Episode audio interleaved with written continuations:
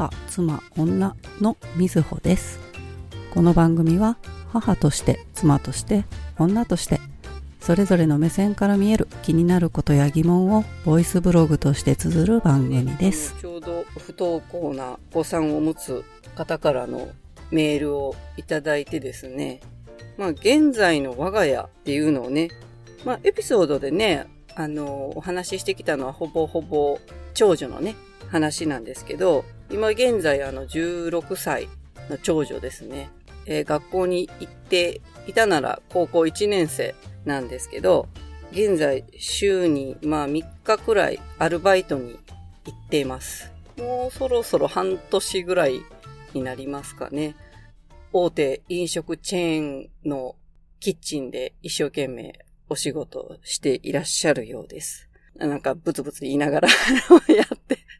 やってはいますけど、もっとね、別のこともやってみたいなという気持ちはあるんだけれども、何せここのアルバイトに合格するまで、もういくつ面接を受けないといけないのかという、その、そこがあるので、また別の仕事をするために、そのもうまたいくつも面接受けないと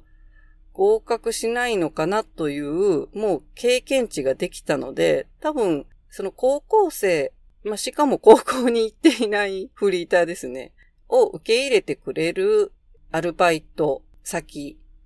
まあ、個人経営のところとかだとね、あの、そうでもないと思うんですけど、こう、チェーン店とかね、そういうところになると、やっぱりあの、難しい、あの、学校に行っていないっていうところで、えー最初に落とされる場合も多々あるかなと思います。で、まあ、そういうのも本人もちょっと自覚していて、まあ、せっかく合格したからこのままここで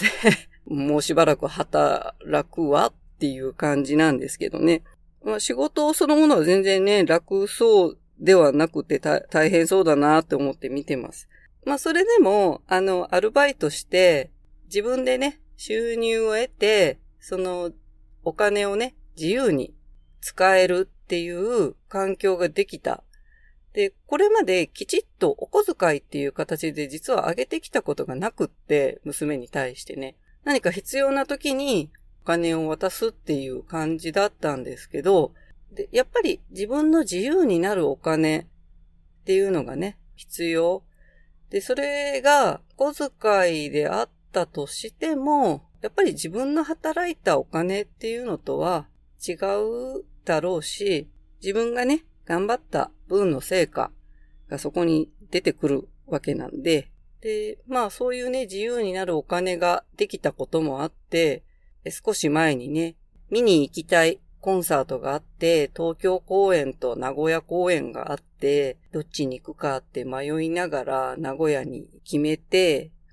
で、まあ、名古屋までね、一人で行って、で、まあ自分の稼いだお金で予算内でなんとか やりくりしていくために、まあ大阪からなので、特急で行くとね、早いんですけど、やっぱり特急料金もいるので、片道はね、特急乗らずにあの、普通で乗り継いでいくっていう 方法をとって行ってました。帰りだけね、コンサート終わってから時間がないので、あの、特急で帰ってきてましたけど、まあなんか自分のその楽しみのために使うお金が必要。で、そのためにまたお仕事もできる。まあ目的がね、あの、自分がその、例えばコンサートに行きたいだとか、CD 買いたいだとか、まあそういう目的のために必要なお金を稼ぐっていうことなんですけどね。なんかバイトしてるってすごいね、みたいに周りからね、言われたりもするんですけど、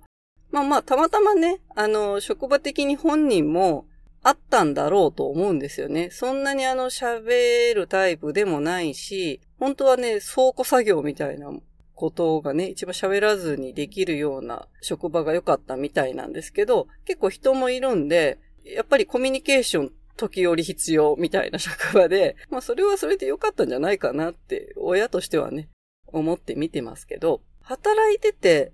すごいね、みたいな。で、私知り合いで学校に行かず、別にバイトもしてなくって、お家にいる子を知ってるんですけど、別に欲しいもんないし、特に生活に何も困ってないと。なので、あの、全然バイトにも行こうとしないんだよねっていうふうにお母さんが言ってて、まあ、でも、自分がその欲求がないと、やっぱり仕事はできないと思うんですよね。これが欲しい、買いたい、これをしたい。で、そのためにお金が必要だから、よし、働こうっていう気持ちになるんであって。で、やっぱりそこの最終目的が特にないんなら、まあ働かなくてもまあいいか。まあ、とりあえずね、まあ親がいて、あの、住むとこ食べるところに、まあ困ってはいない。なので、どうだかねって言いながらお母さんと話していたんですけど、まあそれはそれでね、いいか悪いかっていう判断をしても仕方がないので、まあ今食べれる環境があるからそうしているだけで、まあ実際例えば家を出ていかなくちゃいけなくなったとかね、自分であの自立しないといけなくなったってな、もしなったら、もうそうせざるを得ないと思うんですよね。でも、まあそこまでする必要ないからしてないんだという、まあ合理的といえば 合理的なんですけどね。そんな生活みたいに思う人ももちろんいるだろうとは思います。だけど、まあそれもそれぞれでね、あの、どこで本人がこう何を感じるかで、その生き方もやっぱり変わってくるので、まあうちの娘が働いてて、働いてて偉いねとかすごいねって言われるんだけど、まあたまたま働いてるだけ なんだけどなっていうふうには思ってます。まあもちろんね、社会勉強として、あの、働いてほしいとは思ってはいますけど、いろんな人とね、やっぱりコミュニケーション取れないと不都合もね、あるので、やっぱりそういうところに行くと嫌でもコミュニケーション取らないとね、いけなかったりするので、やっぱり人と関わるところに、まあ、行ける状態ならね、行けばいいし、まあ、それ必要ないと思うなら、まあ、なくてもいいのかなとも思います。で、えっ、ー、と、まあ、娘はね、アルバイト生活と、まあアルバイトしてない時は何しているのかっていうと、まあ、基本お家でね、ずっと絵を描いてるので、まあ絵を描く。そして、えー、ゲームをする。まあ、割とゲーム好きなんでね。まあ、ゲームするか、絵を描いてるか、バイトするか、あの、なんか好きな配信者の配信を見てるか、みたいなことをやってるんですけど、すごくね、長女の場合も小さい頃から眠らないといけない子なんですよね。睡眠しっかり取れないと全く起きれない子で、最低多分9時間寝ないと起きられないんですよね。だいたいね、あの 9時間しっかり寝ようと思うとですね、もう夜9時10時には、あまあ朝起きるね、前提で行くと寝ないと起きれないわけですよね。で、まあ大抵私仕事に行く時間帯、まあ8時だったりしても起きてないことがほとんどで、自分のね、好きな配信者のその、まあライブ配信とかが多いんだけど、それもまた夜が多いと。で、それを見たいがために起きてる。で、そこから寝る。でも起きるのが遅い。もうなんだかね、と思いながら あの、で、まあ、それで起きてくるのがね、だからゆっくりになっちゃうんですよね、どうしても。本当はあの7時ぐらいに起きてこいよ、とは思ってるんですけど、まあ、それもね、まあ、本人が決めてやりゃいいか、と 思ってるんで、そこそこには起きてきてくださいね、と。毎日それは困りますよ、とは一応言いつつもね。まあ、自分のね、今仕事してるんで、そこに、まあ、支障が出ないようにだけやんなさいね、とは言っています。で、第2子のね、今中1の、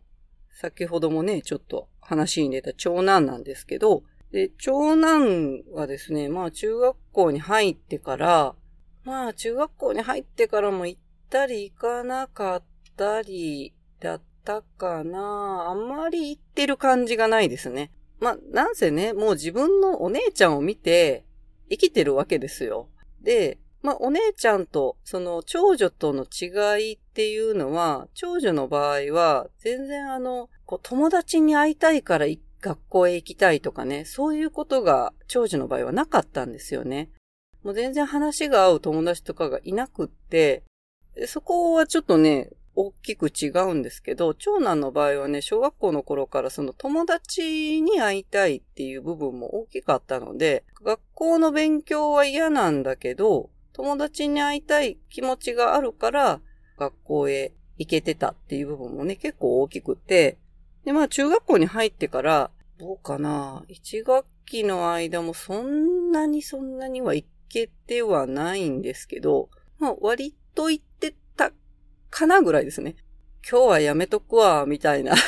ノリで朝ね、言ってて。で、まあ2学期に入ってから、やっぱりあの夏休みがね、終わると、夏休みまあ完全にね、フリーダム生活を送ってしまうと、またその学校へ行くっていうルーティンを開始するのがとてもまたしんどくなるんですよね。まあそれはどこのね、お子さんもまあまあそこは近いかなとは思うんですけど、あまり行かないという選択をしてる 子にとっては、まあ、なおのことそれまたしんどい。行ったり行かなかったり、まあ、今もね、しているんですけど、最近比較的ね、ちょっと投稿してて、なんで行ってるんだろうなと思ってて、特に聞きもしないんですよね。今日行くの行かないの。それは私が学校に連絡しないといけないので、聞くだけであって、行く？行かないっていう風に聞くだけなんですよね。特に理由は何も聞きません。学校のね、制服に着替えてる姿見ると、あ、今日、今日行くのねっていう感じで、なんか、なんでまた、こう、急に連続して行くようになったんだろうなと思って、どうも話を聞いてると、お父さんに何かをねだったようで、買ってやるから学校に、とりあえず、2学期の間かな？なんかわからないけど、あの、行くことを約束してしまったみたいで、そのね、鉄道模型が好きなんで、その自分の好きな鉄道模型を買うために、それを買ってもらうのではなく、どうやらお小遣いを前借りさせてくれっていうふうに 頼んだらしくて、で、その前借りの条件として学校に行けということを提示されたらしく、条件を飲んだので学校にどうやら行っているようだと。でもそれは自分が飲んだんだからしょうがないねっていう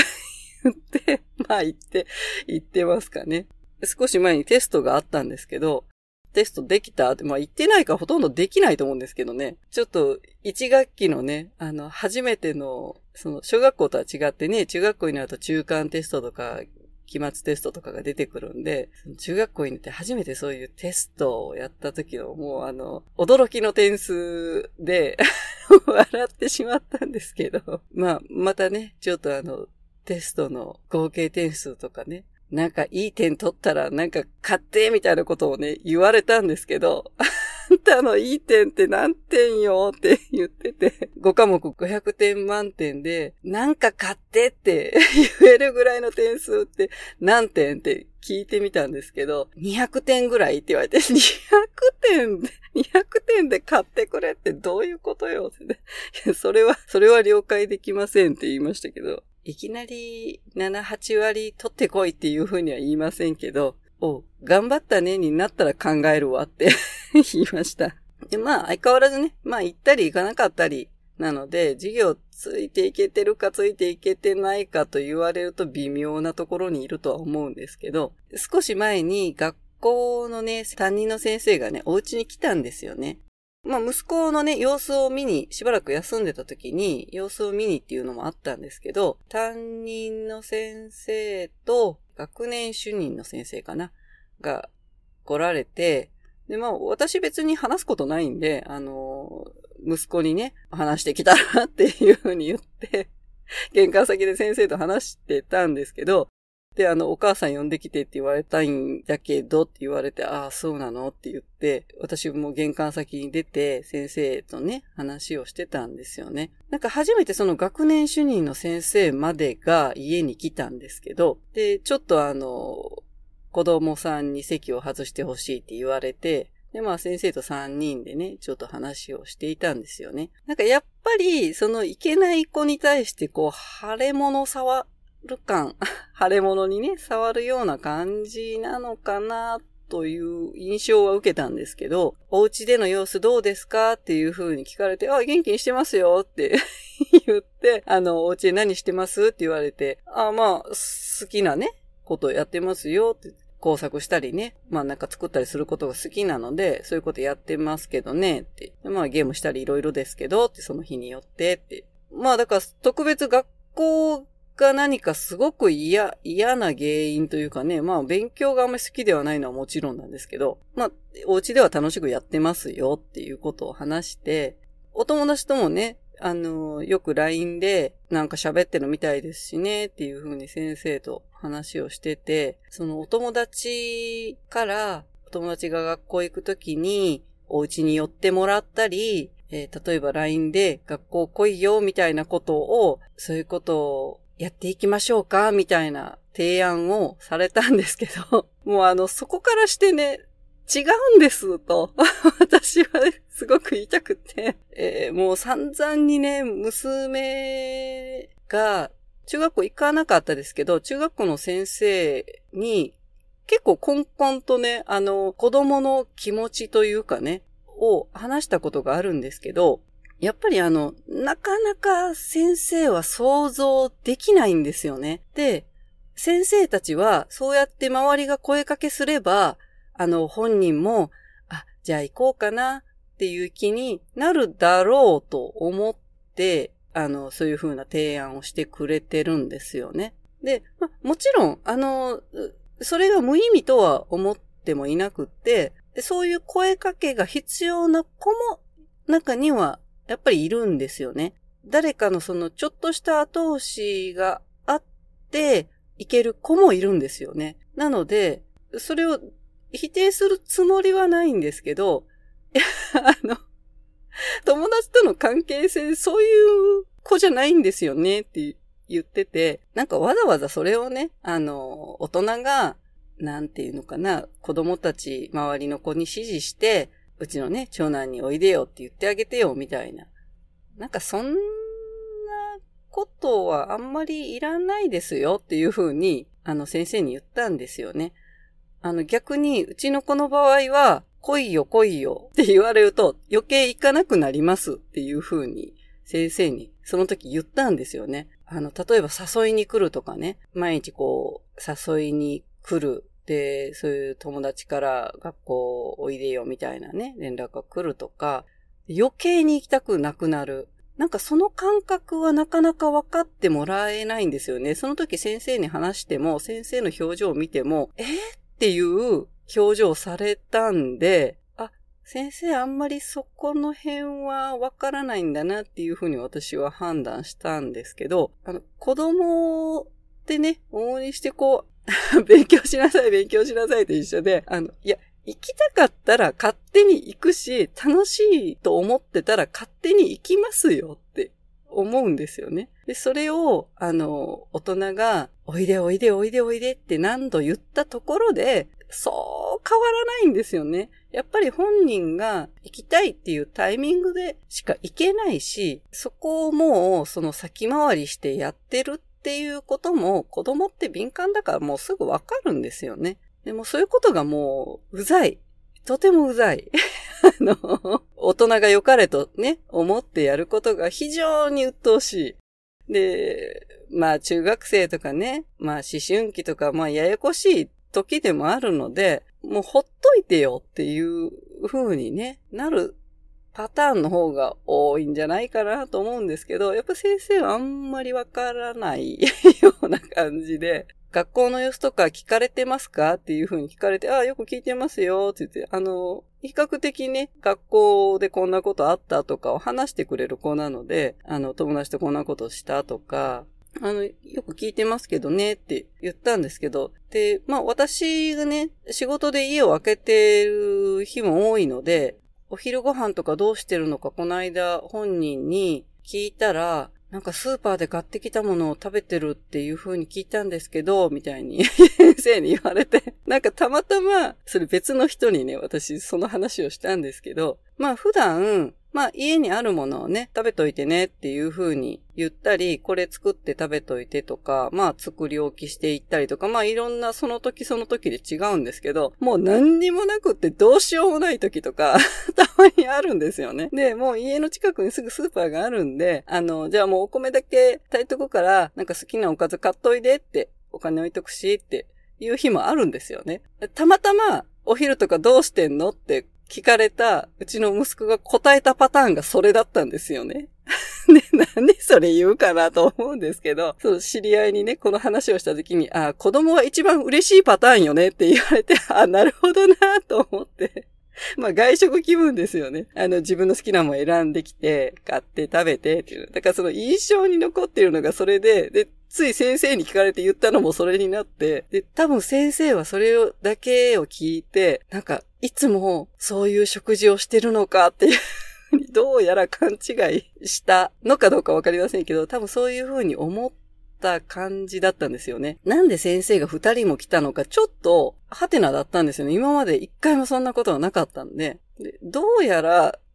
え、なんか、ネグレクトを疑われておりますかっていう先生たちのね、質問が、あの、私に向けられる質問が、なんか、あの、そんな雰囲気を受けるんですけど、あの、大丈夫ですけど。まあ、あの、確かに他の親とはかなり発想は飛んでるかもしれないんですけど、本人に任せてるんでとか 言うんで、あの、この親本当に子供のこと考えてんのかっていう風に取られなくもないんですよね。なんかすごく難しいんですけどね。最終の判断は私自身子供でいいと思ってるので、それを親が決めてしまうと、結局、後であの時、お父さんがこう言ったからじゃない、お母さんがこう言ったからじゃないっていうことになるんですよね。で、結局自分で決めて、自分で何か行動していった結果、思ったようにいかなかったとしても、それは自分が納得して決めたことなので、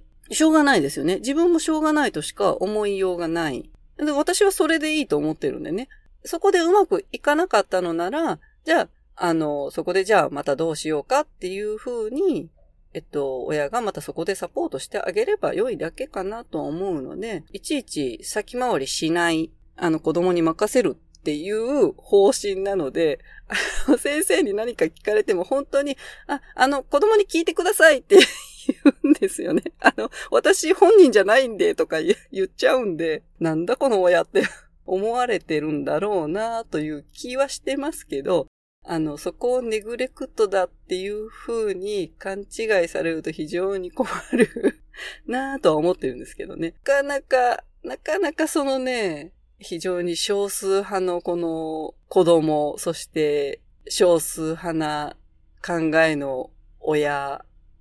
の 先生に理解してもらうのがもう大変なんですよね。本当なら、そのお姉ちゃんの時に関わった先生が、あそこのお宅の親は、こういう発想というかね、あの、考えの家だからっていうのを、もうノートにまとめて引き継いどいてくれないかなって思うぐらい、もしくはそのね、先生同士で、あの、まあ、引き継ぎ的に 話し合いでもしといてくれたら助かるんだけど、私、また一から、えっと、先生たちに子供ってこういう考えですよっていうことを説明しないといけないのかなっていう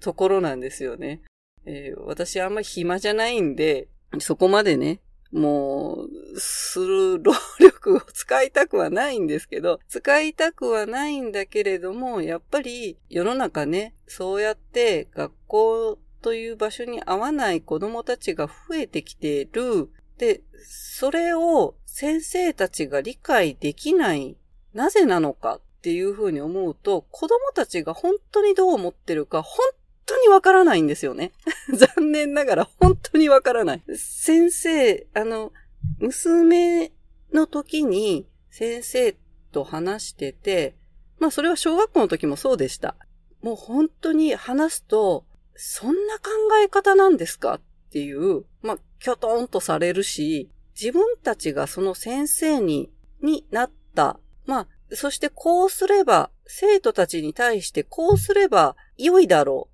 と思ってやってきたこととか、まあ、それは自分が小学校、中学校、まあ高校生だったり、大学生だったり、その学学生生活を送ってきた中で、自分自身が感じてきた中に、そういう思考がないんですよね。なので、まあ、わかるはずがないといえばわかるはずがないんですよね。だからまあ、先生を責めてもまあ仕方がないというところも、あの、現実で、なので、この私が、えー、先生に、もうまた子供たち、その学校に行けない子供たち、まあ、うちのね、子供たちのパターンで言うと、こういう考えなんですよ、ということを、まあ、たった一人の先生であっても、それを伝えるっていうことは、何か先生の、まあ今後ね、まあ比較的若い先生も多いので、まだこれからね、教師生活も続くであろうと思うと、こういう子がいるんだよっていうことを知るきっかけにしてほしいとは思ってるんですよね。一生懸命その先生たちが良かれと思ってやってくる提案を、なんであそこの あの子供は 良しとしないのか、あの親は良しとしてないのかということを知ってもらうっていうことは大事かなとも思ってるので、また先生に話さないとなとは思うんですけど、非常に労力を使うんですよね。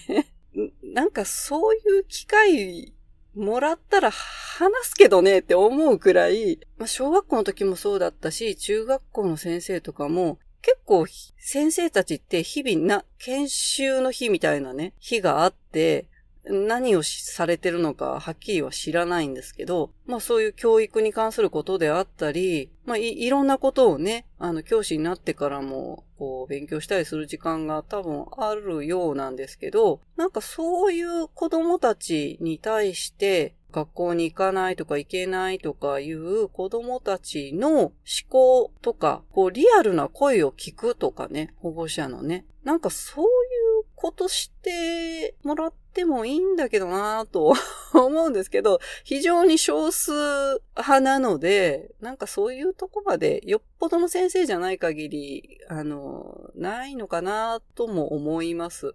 なので、まあ私がね、こういう子もいるんですよっていうところを一人の先生にね、話したところで、まあ何か大きく変わるかどうかはね、まあわからないんですけど、それでもやっぱり自分の受け持った生徒の中にそういう子がいて、あ、この時こういうことがあったなっていう何かね、今後役に立ててもらえることがあるかもなと思うと、先生云々というより、今後その先生と関わる生徒の中に、うちの子の体験があったことで、救われる、なんか良い方向にね、流れる子も出てくるかもしれないと思うんですよね。まあ先生たちに知識の一つとして知っておいてもらえたらなとも思います。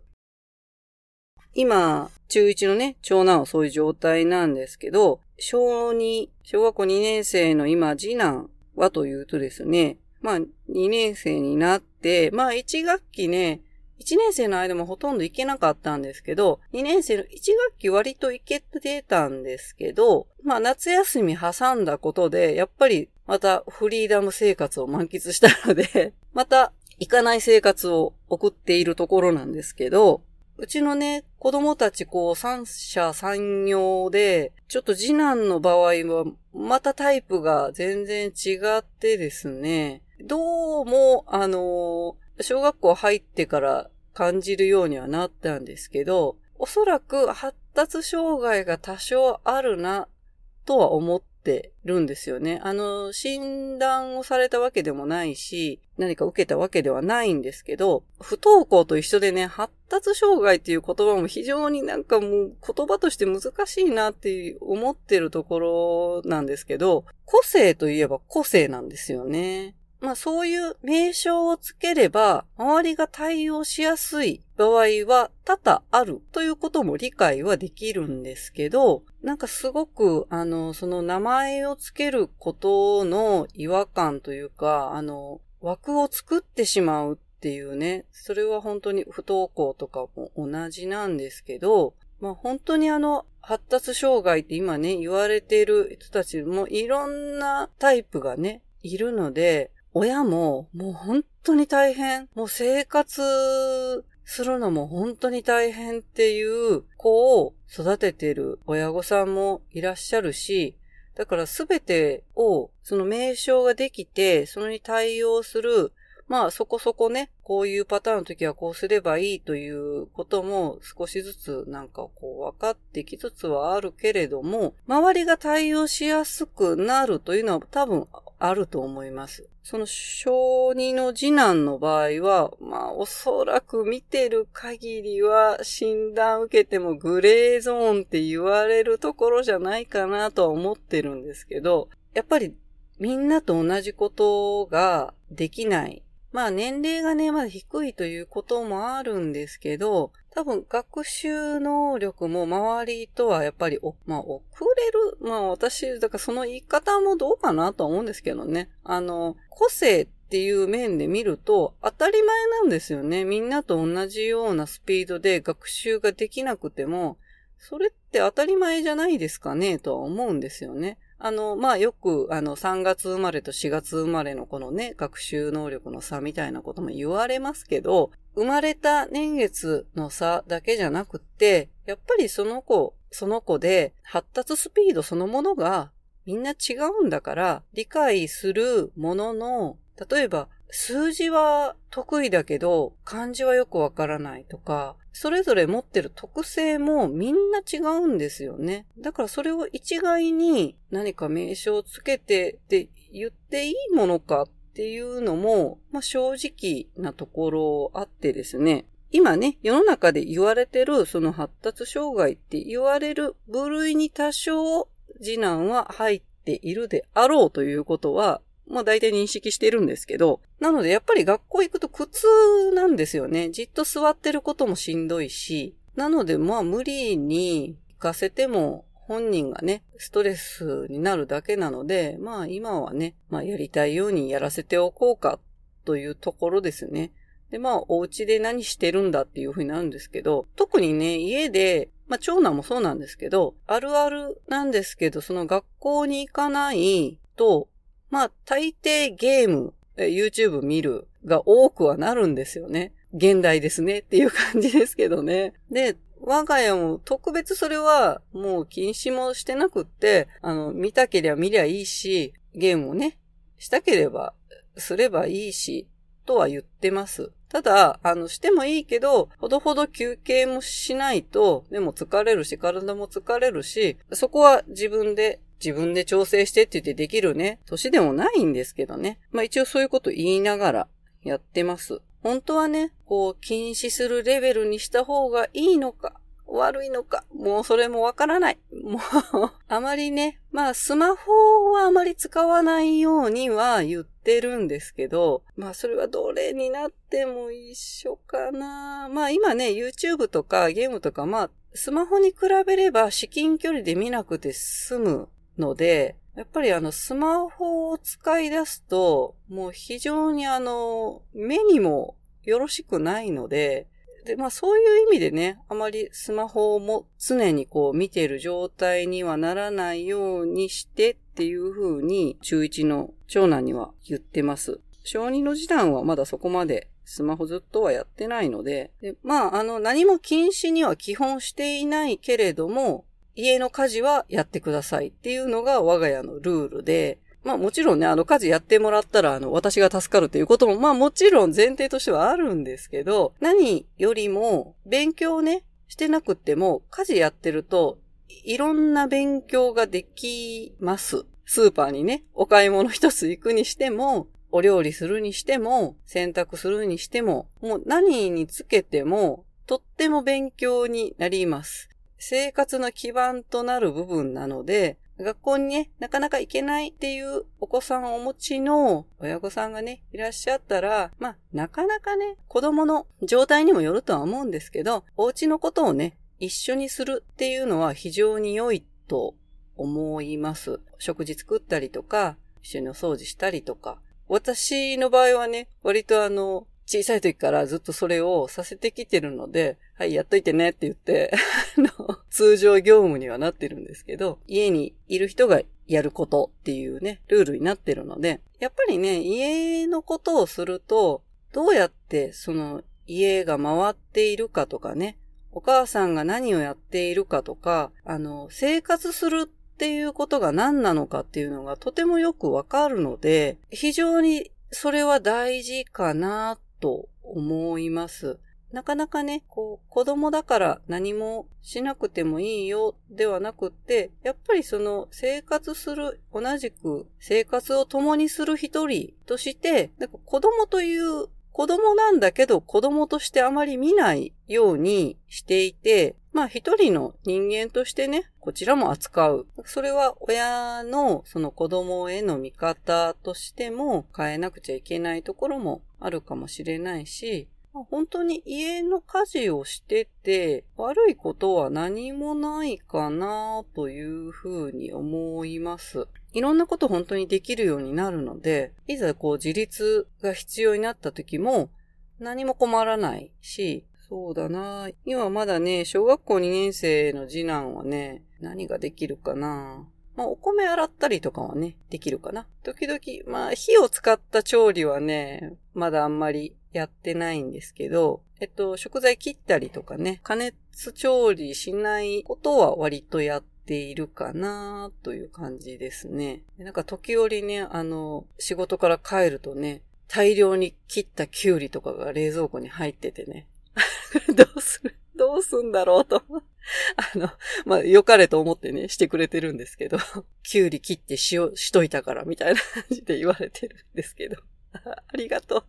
ありがとうございますって言って、まあ、少しずつね、あの、なんかやっぱり自分も役に立ってるっていうこともね、あの、感じられるようになるので、まあもうね、中1の長男は、そうですね、全般ほぼできるかな、ですかね。まあまあ、食事のね、料理はいろんなメニューはできないけど、まあ、とりあえず、お米炊く、味噌汁を作る、卵焼き焼くとか、あの、簡単なね、火を使った料理。まあ、そんなにこう、レパートリーはないけど、なんとなく、とりあえず食べれるだろうっていう程度のものはね、まあ、できるかなですかね。まあ、あと、まあ、洗濯をね、洗濯機入れて、洗剤入れて、スイッチをして、洗濯物干して、取り入れて、畳んで、っていうことも一連はね、全部できるので、掃除機かけといてって言えば、まあまあ掃除機もかけるし、ちょっとずつね、なんか反抗期間が出てきているんで、あの、ぶつくさい、言ってはいるんですけど、ぶつくさい言いながらもね、一応あの、仕事としてやっているのかなという感じです。まあ、何かね、何で見たのかなやっぱりあの、お家にいる子に、やっぱり家事をさせるといいよ、みたいなね、記事もね、少し前に見たことがあるんですけど、買い物とかね、やっぱり生活に伴うことがたくさんあるので、まあ、それを娘の時にも、学校の先生にも話したことがあるんですけど、その5科目に必要なことは、家事で全て賄えますっていう風に私が答えてて、まあ、本当に難しいね、ことではなければ、普段生活しててお買い物とかすればそこそこ算数のね、数字使ったことも必要だし、まあそれをお料理しててもそうですよね。もし何かお料理するときに分量をね、測ったりとかすることがあったら、またそこには数字も出てきたりするし、それを何人分だとかね。まあそれは簡単な数字かもしれないけど、普段の中でやっぱり出てくる。で、それは文字もそうだし、まあ基本的なところがある程度、えっと、足し算、引き算、掛け算、割り算。まあ小学校で習う程度の、まあひらがな、カタカナ、漢字くらいが、まあ分かってれば、一応困らない。生活する上では、ほぼ困らない。だからそれ以上しなくていいとかいう、そういうことではなくてね、基礎として、まあ、そのレベルがあれば困らないというだけで、少し前にね、小学校からフリースクールにね、行ってて、通常のこう、公教育を一切受けていない知り合いの子がいるんですけど、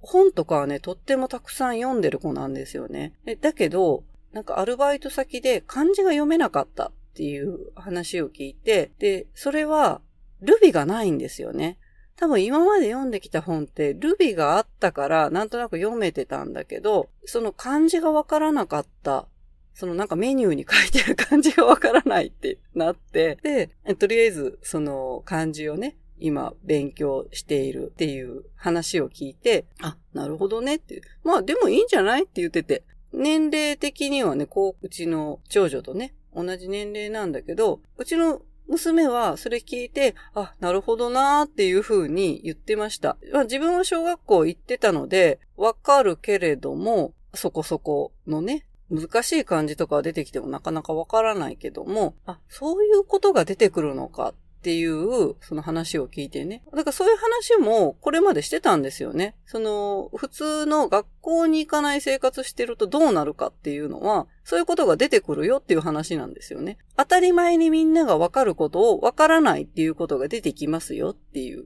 ことを子供たちの話をしてて、で、え、こんな感じもわからないの？って言われた時に、あ、わからないんですって言って、だからそれはアルバイトの面接行った時も、もしかしたらそこで落とされる可能性もあるし、だからそれを、え、こんなことも知らないのって言われた時に、もしかして自分的に嫌な思いをすることも出てくるかもしれないし、まあそれはその時にならないとわからないけども、まあそれでもその時必要、自分がそれが必要だと思うならそこから学ぶでしょっては話してます。で、まあ実際ね、その、あの、読めなかったっていう子も、今一生懸命漢字を覚えてるそうです。なので、どのタイミングでどこで学ぶかっていうのは、もうみんなそれぞれそのタイミングかなと思うので、まあ通常のその小学校、中学校、高校という一般的な生活、教育の流れを送っていくと、そういうことがあまりないという生活は送れるかなとは思うんですけどね。中学校の長男で、小学校の次男で、まあ、次男の担任の先生からもね、少し前に電話があって、で、どうですか？って、あの、学校、やっぱり嫌そうですか？っていう風に電話が来たんですよね。で、うん、やっぱりちょっとしんどいみたいですねって。まあ、いろいろね、改善策を、あの、一緒に先生とね、話をしたりとかはしてきたんですよね。で、やっぱりずっとね、教室でじっと座ってるのがとってもストレスだったりするので、みんなが授業をしてても、一人で違うことをさせてもらってたり、じっと座ってるのが辛辛くなったら、ちょっと教室を出てね、外へ一人で行ってリフレッシュしてきたりとかね、そういうことさせてもらえるようにしてたんですけど、で、やっぱりその、授業っていう、勉強していますっていうあの空気感もきっとしんどいんだろうな、ということがね、まあ、わかる部分もあるので、私自身。で、まあ先生が、そっか、言っててね。で、まあ一学期ちょっといけてた部分もあったので、非常に先生的には残念そうなんですけど、これからね、運動会があって、もう運動会の練習が始まっててっていう風にね、言ってくれてたんですけど、運動会ってすごく練習しないといけないものが多くて、なんかダンスだったりね、あの団体競技みたいなね、ものだと、もう途中からやったってもうわかんないし、で、なんなら、えっと、今、小学校はその運動会に向けて、毎日体育の授業があって、運動会のためにその授業内容が作られているんですけど、あまり体育自体も好きではないんですよね。その上またこれやりなさい、あれやりなさい的な、覚えないといけなかったりとかね。ちょっとね、次男に聞いてみたんですけど、2年生の運動会もやってみるって、出てみたいって聞いたら、いや、いらないって言われて あ、そっかーって答えたんですけど、もしそれでやりたい、出たい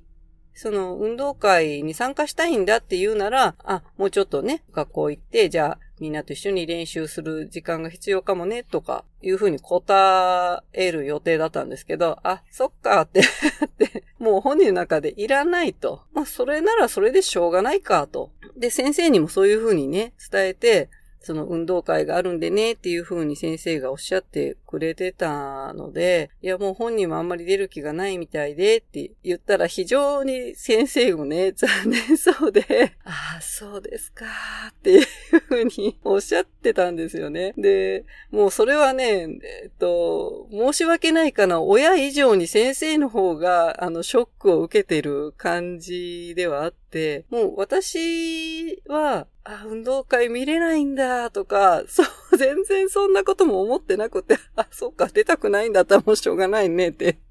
言ってて、誰のために運動会をしているんだいっていう話になるんですけどね、そこもちょっと娘とね、あの、話をしてたんですよね。もともと、まあ娘なんかは運動会も走ることが嫌いだったのでで、そもそもなぜ運動会で練習がいるんだっていうふうに、もう娘はずっと言ってて、体をね、慣らしとく必要はまあ確かにあるだろうと思うんですよね。あの、突然、突然走って、あの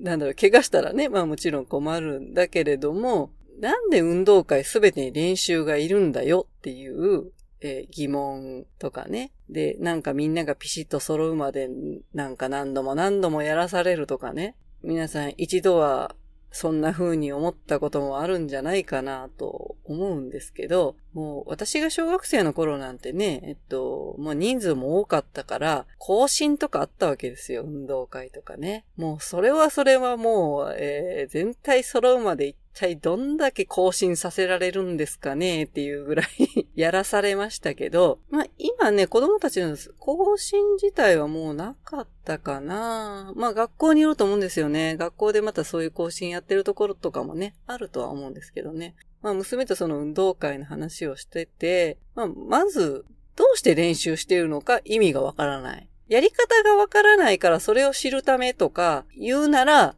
わかるけれども、そういう意図でやっているものは少ない。団体競技というか、その、みんなでね、踊ったりするやつも、なぜ運動会で踊らないといけないんだって言ってて、ね、まあね、もうあの、必須になっちゃってきてるからね、中学校でもね、って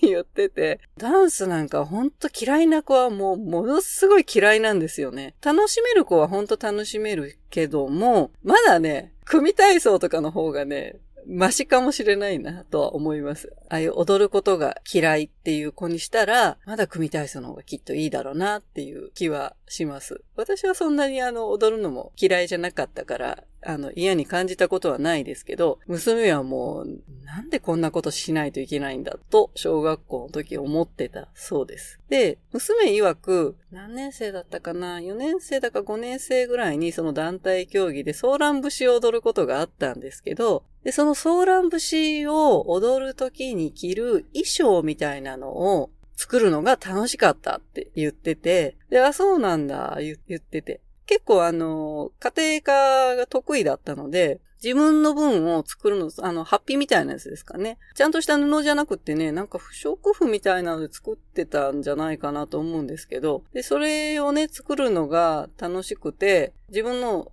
早く終わっちゃったからみんなの手伝ってたんだけどっていう話をね、最近聞いてて、あ、じゃあそういう担当があったらよかったのにねって話をしてたんですよね。うちの娘の場合なんかだと、目に見える競技のところには興味がなくって、こう、裏方というかね、あの、なんか点数表をね、やる係とかもやってたことあるんですけど、なんかそういうものとか、その、事前準備するものとかがすごく楽しくて、運動会をみんなで決めれたらいいのにねって言ってて、なんかね、そ、そこそこ、なんかそういう運動会の委員会みたいのが作られて、子供の声は反映はされるんだけれども、まあベースはね、まあ全員参加だし、競技を何にするかっていうのは、そのなんか委員会で決められていくので、年によって、ある競技、ない競技がどうやらあるらしくって、本当に出たくない子もいるんだったら、あの、もう見る線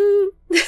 あの、私見る専門でいいみたいなね。だからまあ、うちの娘みたいなタイプだったら、準備一生懸命手伝えますみたいなね。なんかそういうポジションあってもいいのになっていうふうに思ったりしました。みんなの得意なこと、ね、苦手なこと、いろいろあるとは思うんですけど、まあ嫌なこと一切やらないか、やらないでいいかって言われると、そんなことも思い出としてあるよねはいいとは思うんですよね。絶対踊りたくない人も、その小学校の時、もうしょうがなく踊ったわっていうのもまあ一つの思い出だし、そんなことがなければ踊らなかっただろうし、踊ったからそれが嫌って分かったっていうこともあるだろうから、あんまり自分が好まないことを最初からやらないっていうのもどうかなと思うんですけどね。なんかそれをやってみるチャンスっていう風にも取れるし、だけど、やっぱり本当に嫌っていう子も